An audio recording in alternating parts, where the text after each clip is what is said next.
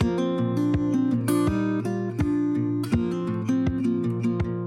then the other big one is cattails. So cattails are like a, they're almost like a giant grass that grows in swamps all around the globe. They have that flower head that when it turns brown in midsummer, looks like a, a hot dog or a sausage. And Euell Gibbons, who wrote all these cool plant field guides in the sixties, called it the supermarket of the swamp, because no matter what time of year, there's always something edible on the, the cattail, whether it's the, the shoots in the spring or the green flower head before it turns brown, or even the roots you can pull the starches off of and such. So... You're listening to Herb Mentor Radio by Learning Herbs. I'm John Gallagher. And I'm Tara Ruth. Today, our guest is Jason Knight. Jason has been teaching wilderness survival skills since nineteen ninety-seven. He has served as a wilderness skills consultant for the Discovery Channel and has been featured on N P R. He is a co-founder of Alderleaf Wilderness College, one of the leading outdoor schools in the U S, offering training in wilderness survival to a broad range of clients, including the U S Forest Service, R E I, the Seattle Mountaineers, and the cast of the award-winning film Captain Fantastic. He is author of the new book, The Essential Skills of Wilderness Survival: A Guide to Shelter, Water, Fire, Food, Navigation, and Survival Kits, available at his website, which is wilderness college dot com. Welcome, Jason. Oh, hi. Thanks for having me. You are finally here. It is great to have you. So first of all, Jason, you we just said you consulted for Captain Fantastic, which is one of my top favorite films of all time. And if you haven't seen it, you got to watch it, folks. So you taught all the kids in that film how to do those survival skills? Yeah, they came out here and our whole staff worked with them, and they spent a few days learning survival skills here on campus so that they were ready to depict them in the film. Yeah, and, and the film depicts this family of homeschooled kids who go on a journey, and they are not raised like other kids that you've ever seen, sort of the extreme version of wilderness survival homeschool kids. It's so funny. And uh, yeah, it has Viggo Mortensen in it. So, mm-hmm. you know, did you did you get to train him? You know, he he came up for a day. He had uh, done a lot of survival training when he was working on Lord of the Rings. And uh, oh, nice. But, and, and he's a he's a neat fellow. He he brought in a bunch of his own plants that he dug out out of his own yard to help build the set. And, and uh, he came out in this cool old beater truck and, uh, yeah, and hung out, came out around the campfire. And, and uh, yeah, he, he loves the outdoors just like we all do, which was great to connect. Wow. I love that image of him bringing all of those plants he dug up from his own yard. That's yeah. Great. Yeah, he was super neat. And so was Matt Ross, you know, the, the writer of the film. Yes. He, both of them, you know, talked to me and about how they had read all these survival books in the eighties and nineties, but it never went gone so far as to like take a class. And so, but they totally imagined like the the, the father in this family and the, the character in the film have, as being someone who's gone to those types of classes and kind of, you know, raised his family off the grid in kind of this extreme out in nature way. That was so cool. You got to hang out with Matt Ross, too. One of my favorite actors as well. So it's awesome. Great film. But anyway, let's move on to what we'll talk about today. But it does set the stage because we're talking about survival skills. So Jason and I, folks, have been friends since nineteen ninety-six, right? That's right, Jason? That's over like twenty-five yeah. years or something yeah. like that. Yeah. And um, that means we were like, you know, we were, we, we were young. In our younger years, we uh, worked together for one of the first nationally based wilderness skills schools. And it was Jason. Everyone, it's Jason's fault. He was the one who first invited me to teach herbal medicine and edible plants at a college level skills program that he actually started and designed. And it's in that roots of teaching that where Learning Herbs began, because I turned that class that I taught for Jason into a herbal remedy kit. And then when I saw Jason's new book, I really wanted to have him on the podcast because these are, there's so many skills and survival skills, just simple and practical stuff that we could all use, especially if we want to learn more about herbs. Before we talk all about this, Jason, there are a lot of different reasons why people learn survival skills. Like some people just think of like preppers, super or super outdoorsy folks, or they might not identify with, or maybe people they see on those reality T V shows, many of which you've worked on. So from what context and perspective are you sharing or teaching wilderness survival from? Sure. So So the context I teach from is that these are skills that all humans should have. Like all of our ancestors knew these survival skills were connected to the land, and it's something that is valuable for all of us on both the like practical life-saving skills, like people every every day. There's people getting lost in the wilderness, and every year there's hundreds of people that don't make it out. And so these are practical life-saving skills that are valuable for everybody to know, whether you do backpacking or just go on day hikes, or even if you're just taking a drive and you end up on a Forest Service road or stranded somewhere or a plane goes down.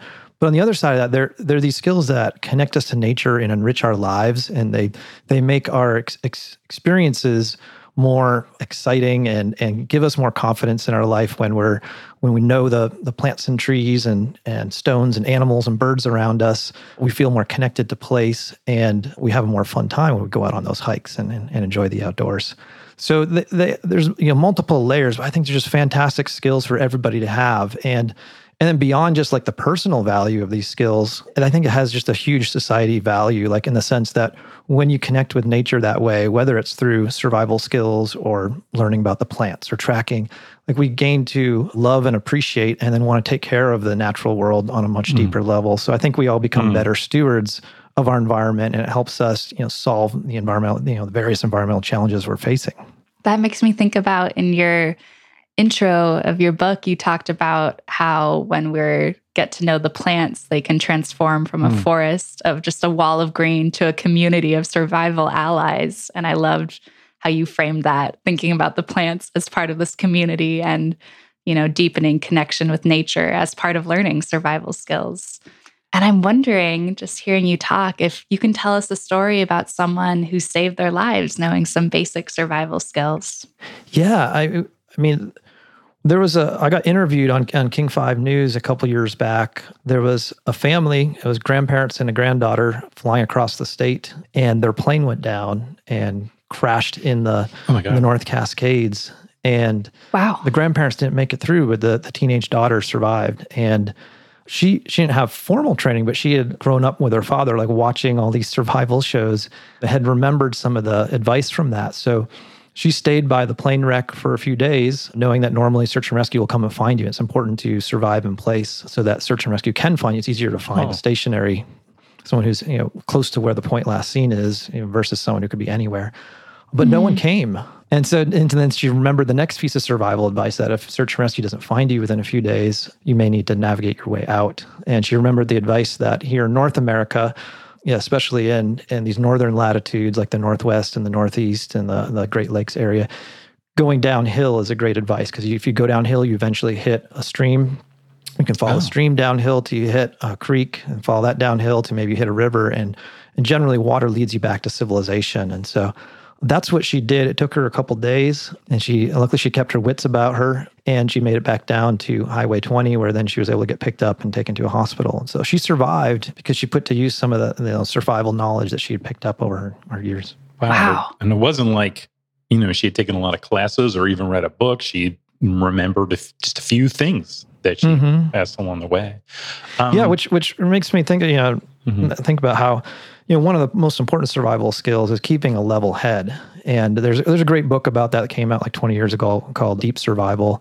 And it's stories about how sometimes people who have a lot of outdoor experience don't make it through, and sometimes people without very much at all or none make it out. And it and it has to about has to do with like keeping that panic at bay, that fear at bay, like keeping that level head, that positive mental attitude, that will to survive. That's one of the most important things in survival at the beginning. You know, we were talking recently, Jason, called you up when your book came out, and I was love it and amazed by it. So I just, you know, we were having a chat, and, you know, something we were talking about was like, you know, framing a conversation around how survival skills can help people be better herbalists, because people listening to Herb Mentor Radio, obviously they're interested in edible medicinal plants, and a lot of people like to go out and harvest their own. So, you know, I thought it'd be really cool to put this in the context of people who are really interested in plants. So obviously, Viggo Mortensen knows what to do, but so how about, you know, overall, what, what, how, you know, how can knowing survival skills help us be better herbalists? Sure, sure. So I think, you know, no matter what, like part of nature you want to study more in depth, it really is valuable to kind of be a Jack or Jill of all trades, or to be a naturalist, so to speak, you know, have a, a basic knowledge in all, a lot of different areas, because it will help you understand the interconnectedness between things, because you know plants don't just live in a vacuum. Like, they're in a an environment, and they have relationships with all the different other plants and animals and the soils and the how much it rains in that environment and it, so many different things. And so, you know, being a good naturalist, and I think survival skills fit into that palette of being a great naturalist. But even more importantly, like, if you look at, pay attention to the news, like I do for survival stories and people getting lost, and I have friends in search and rescue, like every year there's more and more foragers, mushroom foragers especially, that go go missing, and, and some don't make it out alive. And and so one, I think it's not only is a skill everyone should know, but especially if you're going out into the wild and, and foraging for mushrooms and for plants and such, you want to be able to know how to take care of yourself if you got turned around and lost and had to spend the night without a tent and sleeping bag. You want to be able to take care of your shelter and water, et cetera. But also, if you want to be good at finding like the hard-to-find plants or the unusual plants, or you want to be a better steward and maybe not harvest from where everybody else is harvesting, but find your own patch to tend and steward and harvest from, like, you want to be comfortable navigating off trail, not just going where everybody else walks. And, you know, to go off trail, you, you want to, you know, build your navigation skills and then have your survival skills. So if, like I said, if you did get turned around, you know what to do. But oftentimes, you know, when the types of folks who take a survival class and, and learn these skills and learn navigation, like, it's such great preventative medicine to having a survival situation, because you'll, you'll, you won't get lost as easily. You'll have what you need with you. If you lose everything or don't have that stuff, you know how to use materials from nature to, to take care of all your survival needs. So it just gives you the confidence to go into those deeper areas. Like, some of the plants around here only grow in high elevations, and, and there's not a lot of roads or trails up into there. So you usually have to park at a trailhead and hike somewhere. And then, yeah.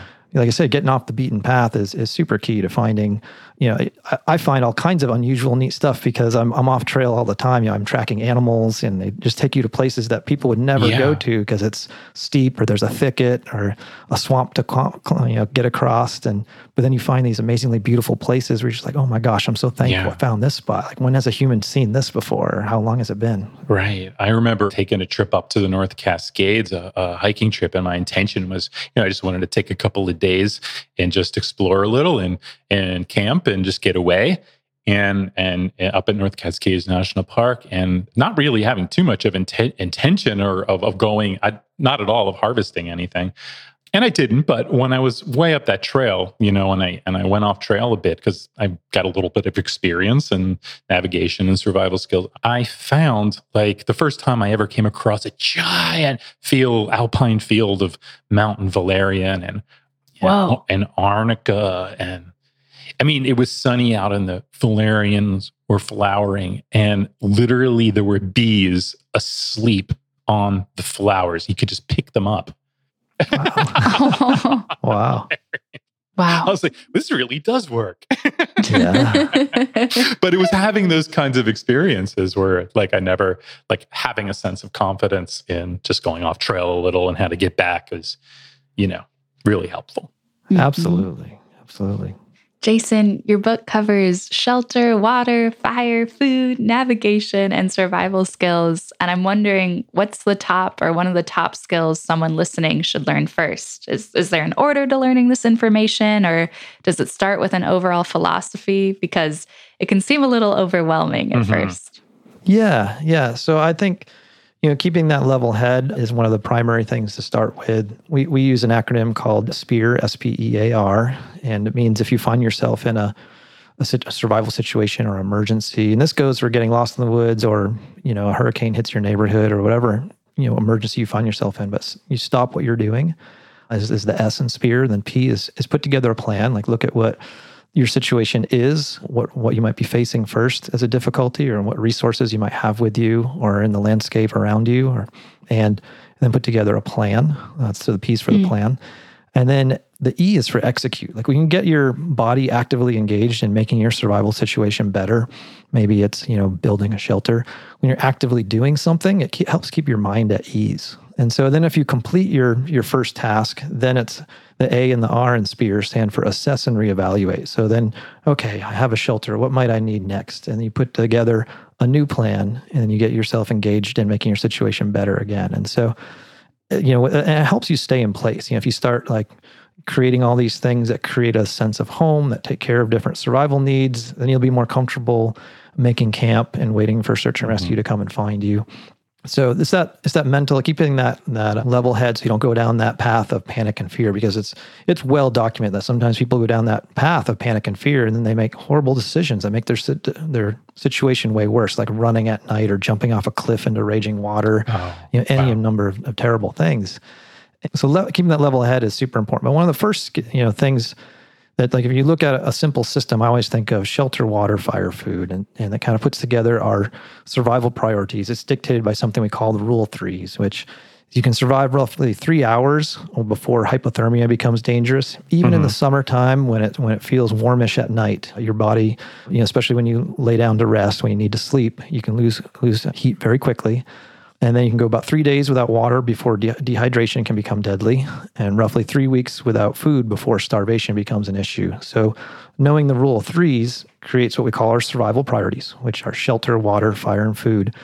And there's a reason why you would go through it in that order, but starting with, with shelter, the reason is because hypothermia is the biggest danger in the outdoors. More lost persons right. perish from hypothermia than anything else. Like you need to, wow. your body needs to stay ninety-eight point six. If it goes too much below or above, we can get very ill and, and perish quickly. So we want to create the type of shelter. If we don't have a tent and sleeping bag, we want to be able to build something from the natural materials in the environment that's going to keep us warm through the night uh, so that we don't, so that we don't get hypothermic. Okay, so that was, again, like SPEAR, which is stop, plan, execute, assess, and reevaluate. Rule of three, three hours without a regulated body temperature, then three days without water, three weeks without food. And then the hierarchy, right, which is shelter, then water, fire, then food. Mm-hmm. So, you know, what's cool about your, what I really like about your book is that, you know, it just, it, It just, you know, tells you the basics of what you need to know without getting too crazy and gives you examples. So a lot of really cool examples are in here, and we're going to get to some of these. But I thought I would start, before getting into something like fire making or water purification, you know, something maybe herbalists or people should carry when they go out. So if they're out there and they're like, I'm going mushroom hunting, or I'm going even just to like, you know, like like I did, just go hiking and find and explore new plants and identify them. That's a lot of fun for, for at least for everyone listening, most people listening, at least to this audience. I don't know about all the other podcasts, but you know. So, you know, if you were to make a survival kit, or, you know, to make sure you carry certain things in your backpack when you're out, What would you, what do you suggest? Yeah, so if it, if you're, you need something simple to remember, I always think of shelter, water, fire, food, like what would support me for those things. But if you want to look at a broader list, like I love the the ten essentials that the Mountaineers came up with like fifty years ago. The the modern day equivalent, I like to think of eleven systems because we've put added communication to that list. But that basically, like if you're having a, a small, like really lightweight, small, compact kit, you can take hiking. Like you can, some lightweight things you can put in it that help address your, your survival needs would be like a, a Mylar space blanket for, for shelter and protection from the ele- elements. A survival straw, or LifeStraw is a brand. Mm-hmm. It's just a simple straw that has a filter in it so you can purify water so you're not drinking straight from a creek where you could get a, a sick, you know, get ill from a microorganism.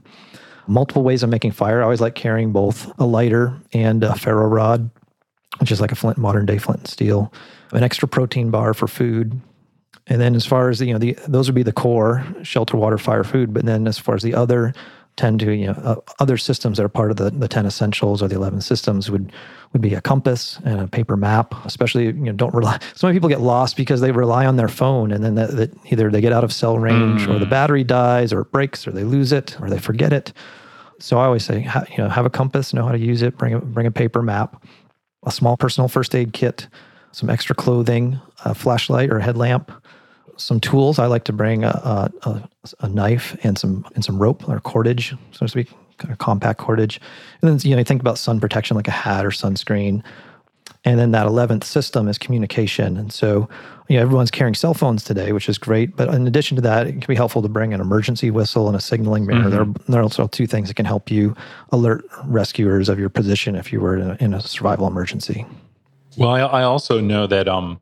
Like my daughter Haley, who you know, for her birthday one year, got a Garmin G P S, and you know that's really good if you if you're out doing a lot of hiking and going backcountry. But I love her having it because even when she's on a road trip or something, like on spring break or whatever, she can just like turn it on and and like just, you know, even if she just out of cell range, like she was, you know, she was like down camping in Death Valley or something this this winter, she could ping us, you know, like, mm-hmm. and the satellite thing is cool.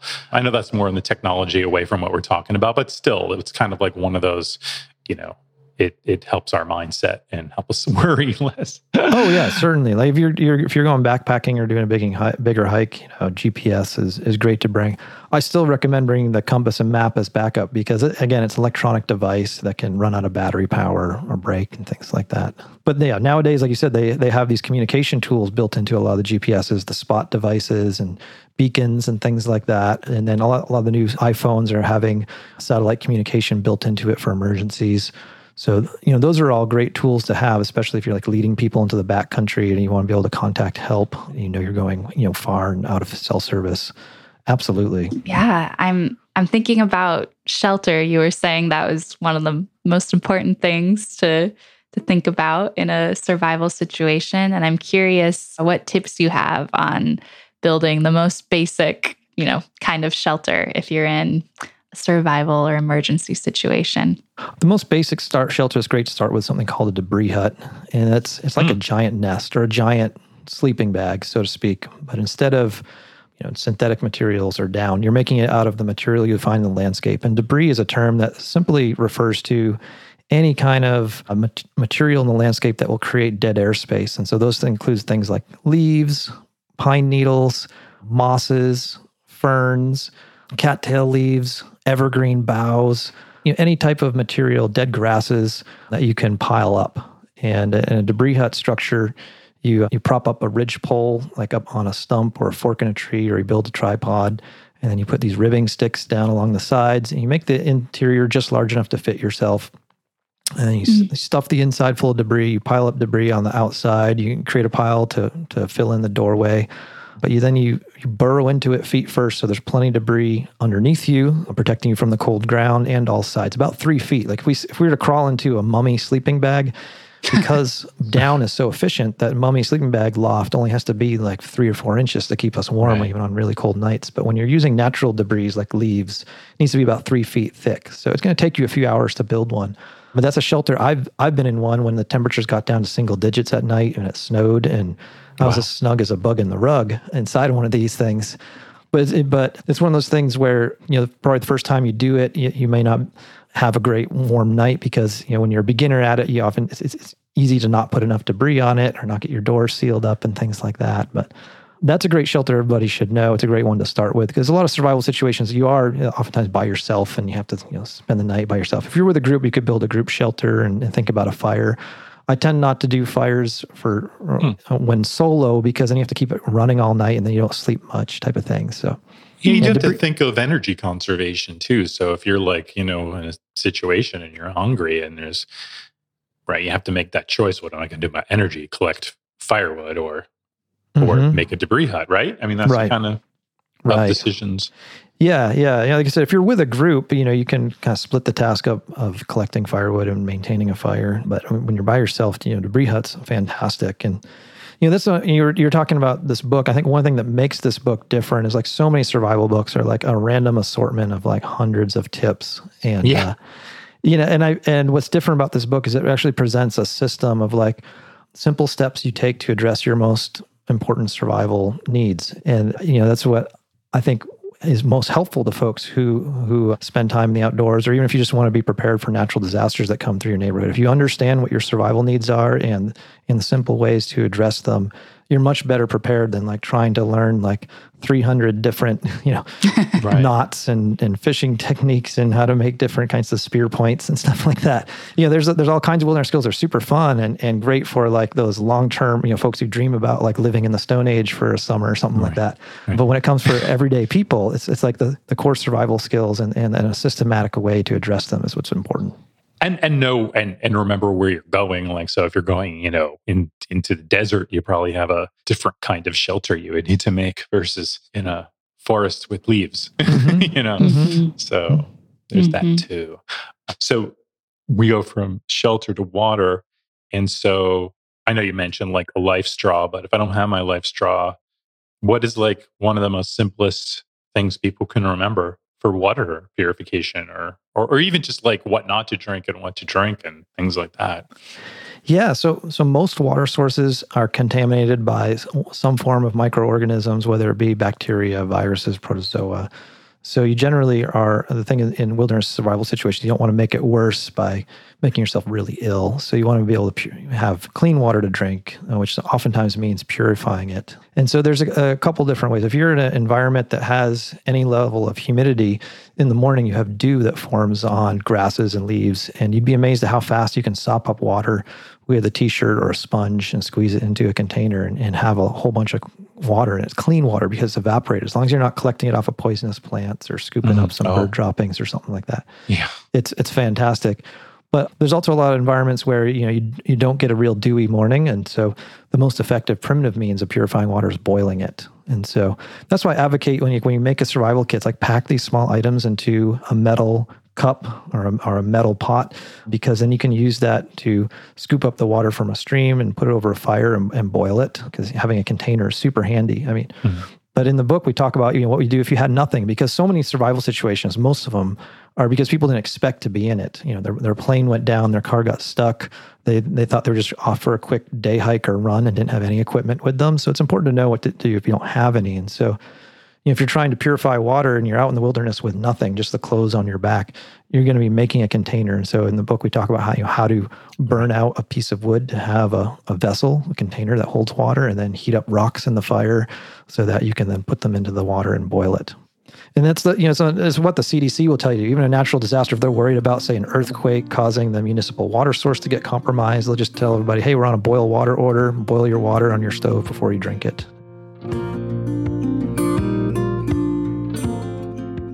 You know, Tara. Yes? I want to tell a little story connected to what Jason's been talking about. So I started working with the mentor of Jason and myself, John Young, uh, who you can actually listen to in previous episodes of uh, Herb Mentor Radio. And, you know, he started a wilderness school, skills school. And when I started working with them originally, in the early nineties, we were able to take a week-long class with his mentor, because John is often, you know, known as the first student of Tom Brown Junior, who was really one of the early people to write a lot of books on survival skills out there.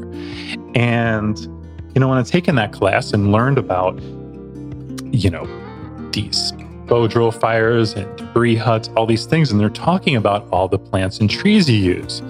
And then, so if you were in that situation, what would you be thinking? Mm-hmm. Well, like, I'd want to well, learn more about those plants. Those plants and trees, exactly. Yeah. Because, you know, I didn't grow up with parents that were outdoors people. I mean, I, I, I played in the outdoors. I went outside and, and and and played in the woods all the time. I had these great woods near my house, but I didn't, you know, have anybody teaching me or knew anything about like the names of any of the plants other than poison ivy, which I had a great relationship with. yeah, I, I got a lot of poison ivy, but I didn't know about jewelweed when I was younger, which I wish somebody had told me about. But um, mm-hmm. so. You know, one of the first things I'm thinking to myself is I have to learn these plants and trees. I mean, I had a, a notebook with lists of what tree is good for food and shelter and all these things. And I'm like, I don't know how to tell this tree from that tree and that plant from that plant.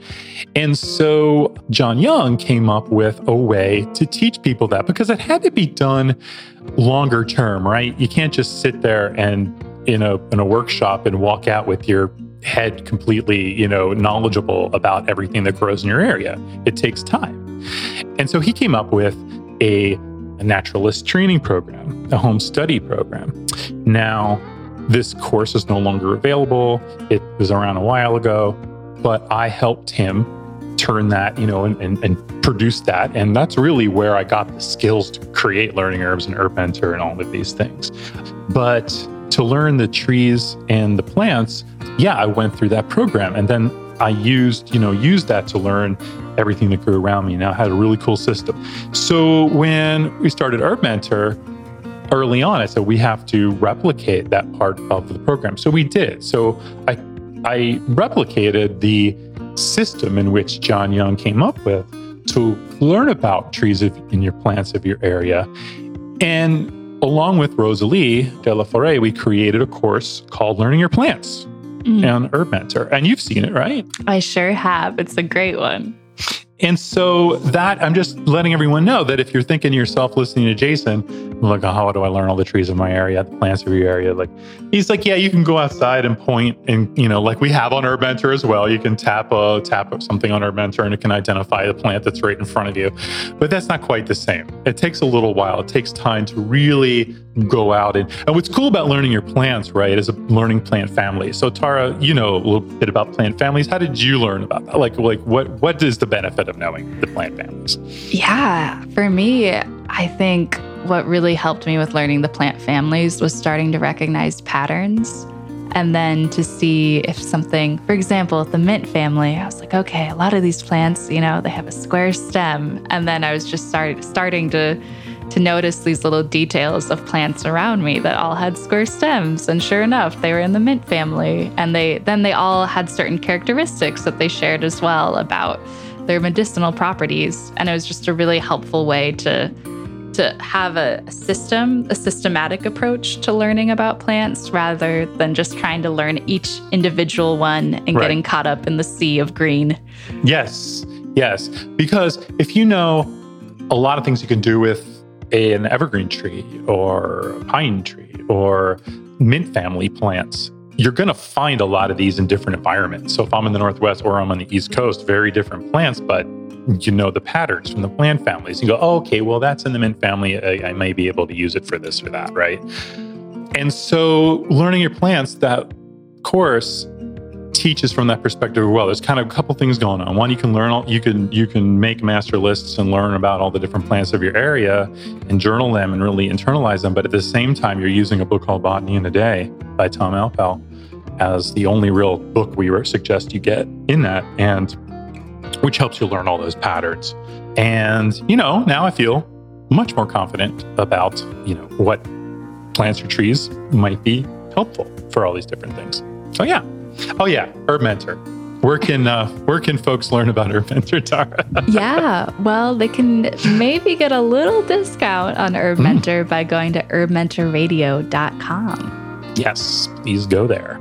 And um, I think we should uh, get back to Jason. I just thought that would help everyone if they might have been thinking that, you know, as they're going along, and can help your survival skills. And you learn this stuff slowly, right? A little mm-hmm. bit over time.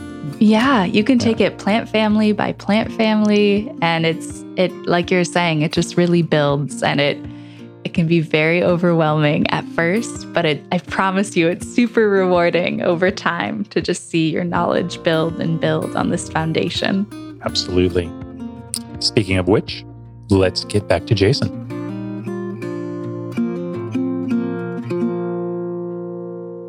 And hearing you talk about fire here, I'm curious, you mentioned a few, you know, things to pack in a survival kit for creating fire, but if someone doesn't have their survival kit with them, how would you recommend the simplest way to make a fire?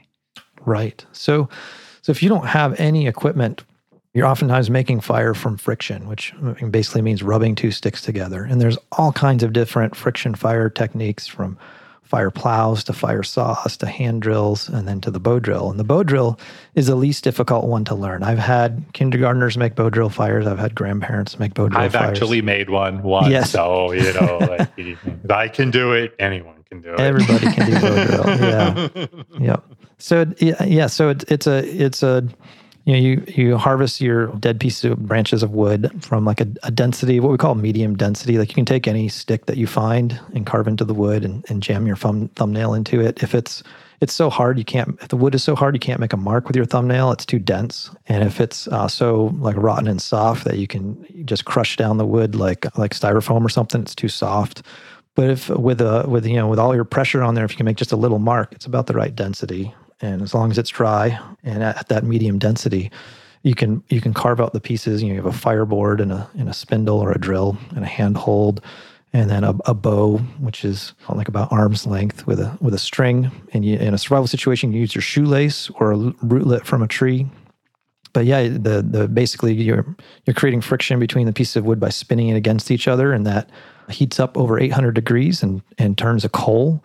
And you put that ember into your, what you call a tinder bundle, which is like shredded dry bark and grasses and dead flower heads, you know, very flammable stuff. And you blow on that ember and it eventually ignites that tinder bundle into flame. And you put that into your fire structure. Like I like building a teepee where you have small, your smallest piece of the wood on the inside and you build, build it out to larger pieces. Mm-hmm. Yeah. So, so bow drill is, is how you do it if you don't have any equipment with you at all, is friction. And mm-hmm. I, and I suggest like, you know, if you're going out, you know, going out, herbalists going out in the field, definitely have a couple of, of fire-making sources, whether it's some really good matches and a, and a Ziploc or, you know, lighter or two. But um, but if you want to venture and think you want to do bow drill, I, it, you know, it's a muscle memory thing. So it's a good idea to play around and practice, you know, because when you get it, you get it, right? Absolutely. But it takes a little while to... And, you know, one of the hardest parts for me was blowing the coal into the tinder bundle, like like mm-hmm. knowing how to do the tinder bundle right. Mm-hmm. And then that then helps you understand how building fires works in general, right? Mm-hmm. You know? Yes. Um, yeah. Which is, which is, so if, yeah, that's, it's a good one to, to practice a bit. And so even if you're doing the lighter or the matches, it's good to practice, you know, the tinder bundle and, you know, that kind yeah, of I think, you know, fire skills is so key. The reason why it's, we talked about the order of being shelter, water, fire, food is, you know, the biggest danger is hypothermia. The second biggest danger is dehydration. Last on the list is food. That's the last thing you need to worry about. But fire sometimes is, is definitely above food, and it, and it can be first on your list or second on your list because sometimes you need fire to make a warm and dry enough shelter or to dry out your wet clothes, or sometimes you need fire to purify your water if you're using rock boiling. And, and then fire can do so many other things. It can help signal rescuers. It can help keep you calm. It creates a sense of place with your camp. And fire creates illumination at night. There's so many wild edibles that are not edible until you cook them. So it's one of the most multi-use skills or tools we have at our disposal. And and I, I completely agree. Like, oh, I don't... I don't smoke, but I carry a lighter in my pocket all the time. And then even my little folding knife that I keep in my pocket inside the handle is a ferro mm-hmm. rod, which is like a modern day flint and steel. It works a lot better. So no matter, even if I don't have a backpack on me, in my pocket, I always have two different ways of making fire at all times. And of course, stormproof matches can be great. And there's all kinds of other fire making tools out there. But I, yeah, it's one of the things that belongs in every survival kit. Like you should have a survival kit you take hiking, you should have a kit in your car, a kit you keep at home in case there's a natural disaster, and all those kits should have multiple ways of making fire. Well, you mentioned food, so let's talk about food, wild edibles. Um, sure. Of course, that, you know, depends on how long you're out there, and it is further down on the list, but you also need energy. So, of course, every forest is different, but just what do you, what do you recommend? Right. To know? So, so this is definitely one of those areas where you know, the more you know, the, the better. And and that's why becoming a a naturalist or becoming an herbalist or being a forager, you'll just get more and more tools at your disposal if you ever needed to call upon, upon those. But when someone doesn't have any plant skills, like a great place to start is is what we call like the big four. And so one of them is cambium of conifer trees. This goes for like pine trees, fir trees, spruce trees. Hmm. The inner layer of the living layer of a tree, like inside the outer bark is that part of the tree that transports nutrients up and down, the, the sap, the fluids, and, uh, and it's before you get to the wood, which is in the center, which is also dead. So that, that little layer, I call the cambium layer, is a, is a really rich food. It's what bears eat in the spring before there's anything else to eat because it has so much nutrient in it, sugars, starches, minerals.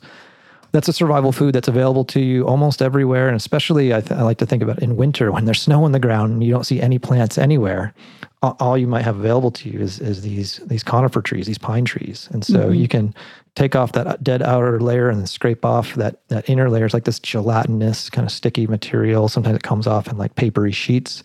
You can you can try different trees. You know, when they get bigger, they tend to get more bitter. And there's certain trees when they're about four or five inches in diameter, they, they're more sweet. And uh, you can eat it raw. It tastes better if, if you boil it or fry it in a frying pan. Like you can make chips. Like you can slice really? it off and, and and fry it in a frying pan, put some salt on it and make these survival chips. Or you can cut it up in thin strips and make like a pasta type of thing. It has more of that, that piney, minty flavor to it. But that's one survival food. Another one would be grasses. So everywhere you go in the world, there's always going to be grasses. Now, the green leafy parts above ground, they're too fibrous to digest, so you don't want to be eating those. You could chew on them, swallow the juices, and spit out the fibers. Same hmm. problem with the roots. They're too fibrous. But right at ground level, where you have the transition between the green leaves and the roots below ground, there's a little section called the corm, C O R M. And that's like a little tiny starchy potato. You can eat them raw, or you can cook them. And obviously on larger grasses, there it's a bigger, like a reed canary grass. It's a, it's a big invasive grass around here. The corm is a little bit bigger. But anywhere you go, that's again, that's a survival food that will give you some calories. Because berries are, are sweet and uh, tasty, but the greens are, you know, you can have, there's so many wild greens, but so many of those things don't have many calories in them. And so you need to get something that has calories, which is why you go after, you say, the cambium or the corm. Another big one is acorns. A lot of places in the world have oaks. And those those nuts, the acorn, the nut inside the acorn is really high in protein and, and fats and calories. But you do need to leach those overnight in a stream or boil them in two changes of water. But mm-hmm. then you have a, a high-protein survival food. And then the other big one is cattails. So cattails are like a, almost like a giant grass that grows in swamps all around the globe. They have that flower head that when it turns brown in midsummer, it looks like a, a hot dog or a sausage. And Euell Gibbons, who wrote all these cool plant field guides in the sixties, called it the supermarket of the swamp, because no matter what time of year, there's always something edible on the, the cattail, whether it's the, the shoots in the spring or the green flower head before it turns brown, or even the roots you can pull the starches off of and such. So those are kind of the big four, where if you're just getting started with plants, those are good for to learn, learn how to identify and work with. Mm. Mm. I remember when I was teaching with your with your class, we would spend a day making a giant wild edibles feast, and we would get cattails and nettles and dandelions and you yeah, know just like yeah. and flower, like it was spring, you know, like so we had so many things that we could get, and we would make this, you know, great stir fry with dandelion roots and, you know, everything. So it was, so it would be like a group of twenty, thirty people, and we would just spend the day putting it all together and have lunch at the end of the day. So that was a lot of fun. Yeah, it's it's awesome. Like I said, you can go three weeks before starvation becomes a problem, but certainly it's nicer to have food sooner to keep that blood sugar level up, to keep that level head, to not go down that yeah. path of panic. And they just to make our experience that much more enjoyable. And if you are in the situation where you do have to survive for longer, like the longer your survival situation lasts, the more important food becomes. Mm-hmm. You know, if you ever see that show Alone, you'll see like after fifty, sixty, seventy days, those folks have lost so much weight that some mm-hmm. of them are being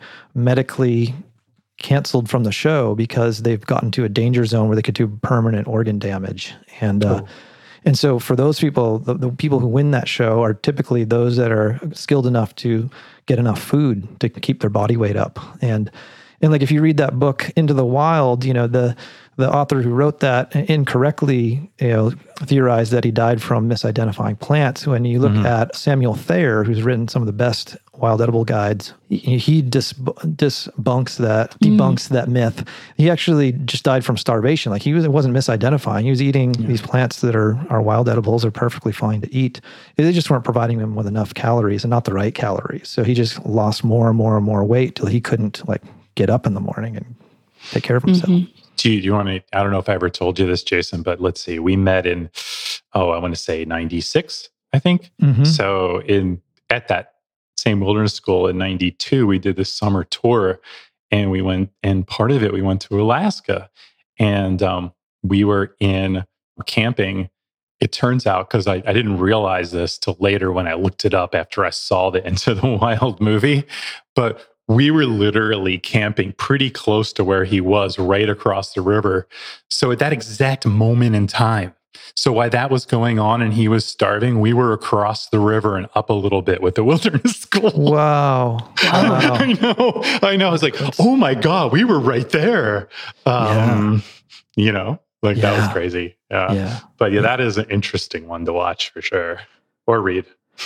Yeah, and the, the other thing that, that that's that's crazy coincidence. I mean, the other thing that reminds me is if you know if you're surviving in place and search and rescue hasn't found you in a few days or a week, like most searches are even called off after a week. Like they'll stop mm. searching for you. And so, in that situation, then you need to start thinking about okay, how am I going to then navigate my way out and like bring some of the things I've, I'm making to help with my survival needs so I can kind of survive on the move and make my way back out to civilization. Like there's a super sad story of a.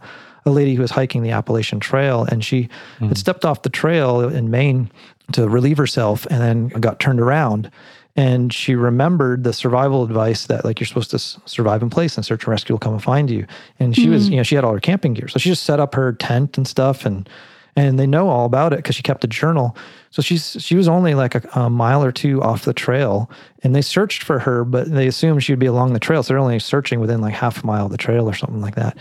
And they never they never found her until two years later. Someone d- discovered her, and she had just st- stayed in place for like at least two months, maybe three, and kept a journal. Wow. But then eventually, you know, died from passed away from starvation. And it and it's it really sad because she didn't know that, that that piece of knowledge that you're you need to find your way out if no one comes and gets you within seven days. Wow. Yeah, I didn't know that search and rescue calls off after a week. That's really helpful to know.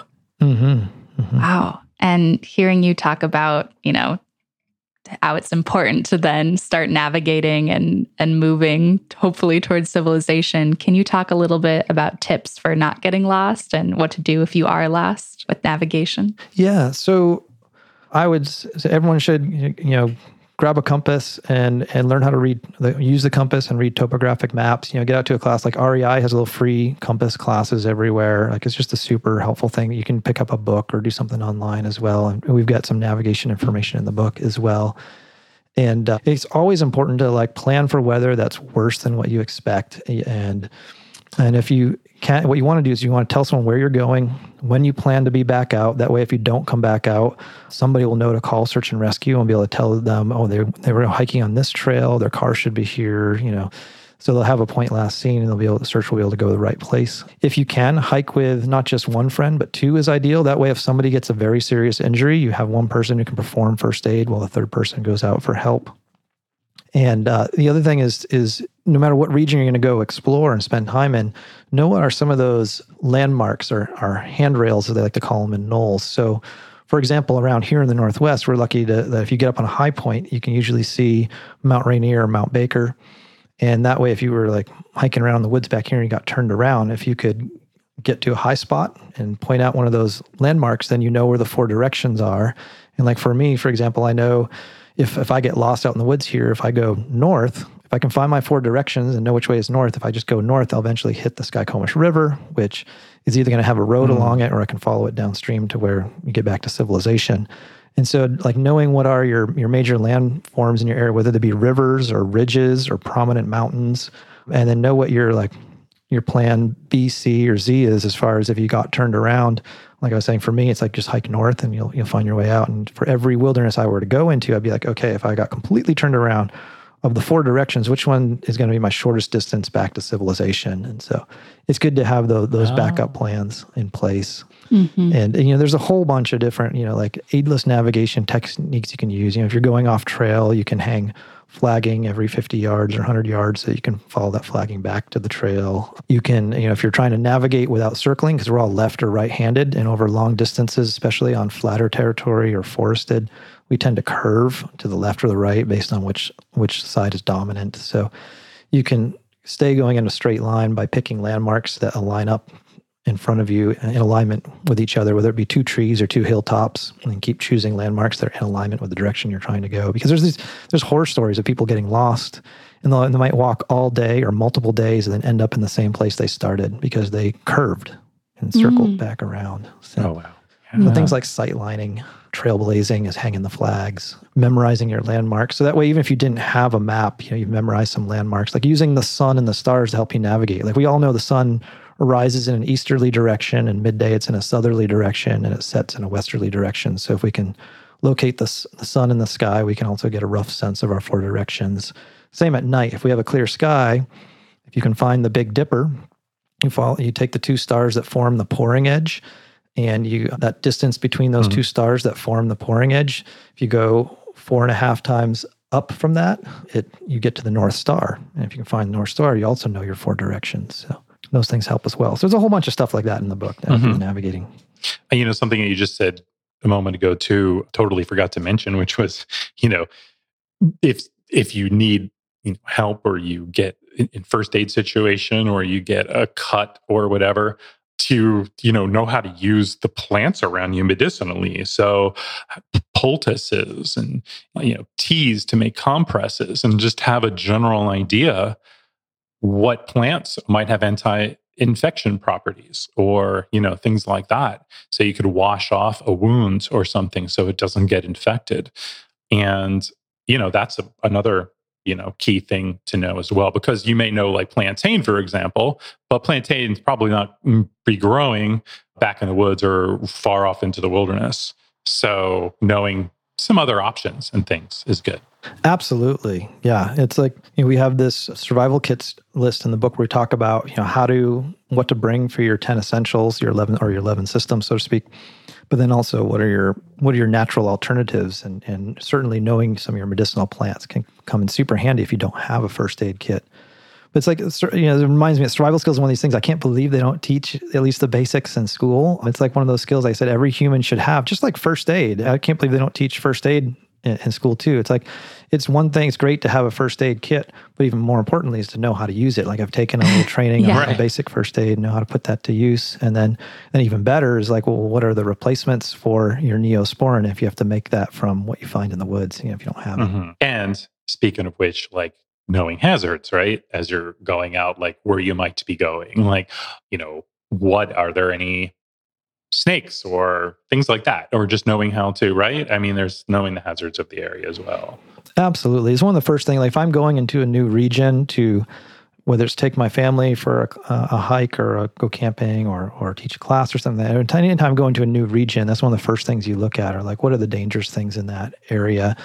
You know, poisonous spiders, poisonous snakes, poisonous plants, plants that would give you a rash, dangerous wildlife, weather conditions, you know, flash floods, you know, whatever it might be. Every region's got its own hazards in there. It's fantastic to orient yourself with that first and get that out of the way. So those those things, you know, you've got covered and you know what, how to handle those situations. So Jason, you know, you created one of the very first year-long wilderness college levels programs, like nine-month program. And, um, you know, many have followed you over the years, but you're definitely, definitely the O G and all that. So I know you haven't been doing that particular program anymore, but are you still teaching live classes? Yes, actually, we're we're actually busy. I'm busier than ever with, with classes. You know, what's we have tons of weekend classes that are open to the public on survival skills, on wildlife tracking skills, on mushroom foraging, and so if you go to wilderness college dot com, you'll see we have classes almost every weekend throughout the spring, summer, and, and fall. And then we do custom classes for groups. I do presentations for different groups. And then after popular demand, one of the thing we were, things that was the most requested thing for, from us for years was putting our survival training into an online format. So we have an online survival Ooh. course that's been incredibly pro- popular over the last five years. And, uh, and and so we've got a lot of things that, that keep us very busy with, you know, helping people gain these skills and, uh, and helping people be able to share them with others as well. And of course, the course, you can everyone can go to wilderness college dot com for the course. Jason's live classes, presentations, has them all there.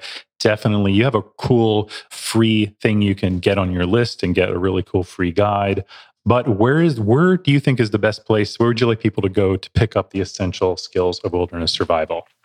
You can go to wilderness college dot com. And, mm-hmm. and what's what's cool, if you get it from us, not only do we have the best price on it, but then you can get our cool bonuses. So we have the survival kit checklist that I use with my own family and our instructors. So you can download that. And then we have a little survival webinar and some other mm-hmm. cool bonuses there that go along with the book. And then then once you, you'll then be able to find out about what we have coming up in the future as well. Excellent. Great.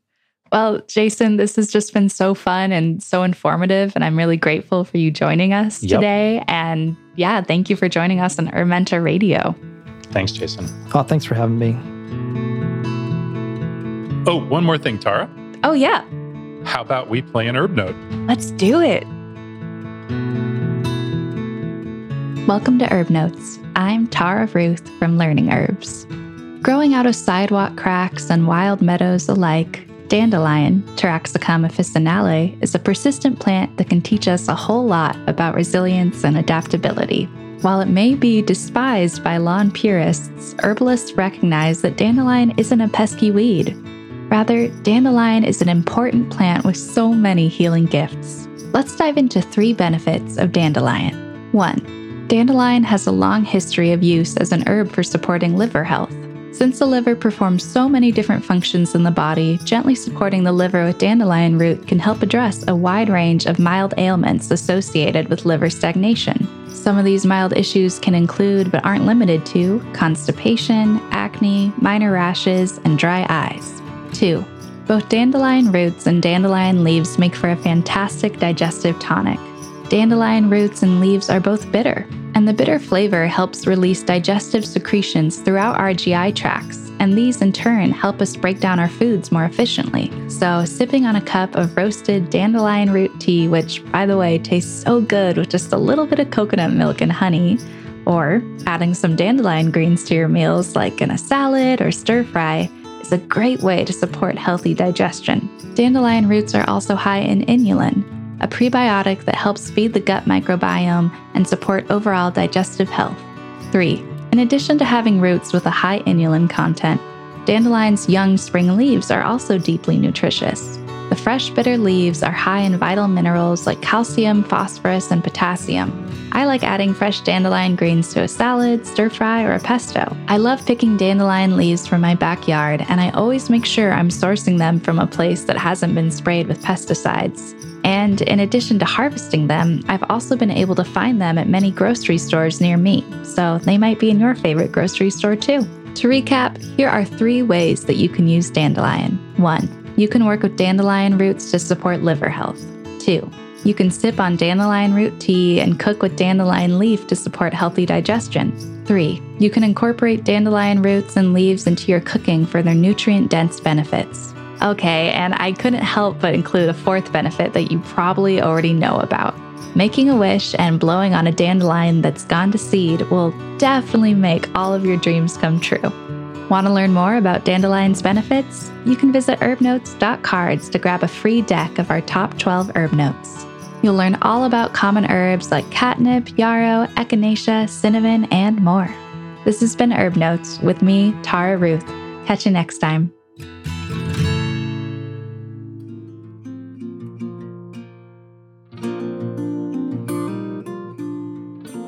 Herb Mentor Radio and Herb Notes are one hundred percent sustainably wildcrafted podcasts, written, performed, and produced by Tara Ruth and me, John Gallagher. Sound engineering by Zach Frank. Visit herb mentor radio dot com to subscribe on your favorite podcast app and to find out how you can be part of Herb Mentor, which is a website that you must see to believe. Herb Mentor Radio is a production of learning herbs dot com L L C, all rights reserved. Thank you very, very, very much for listening.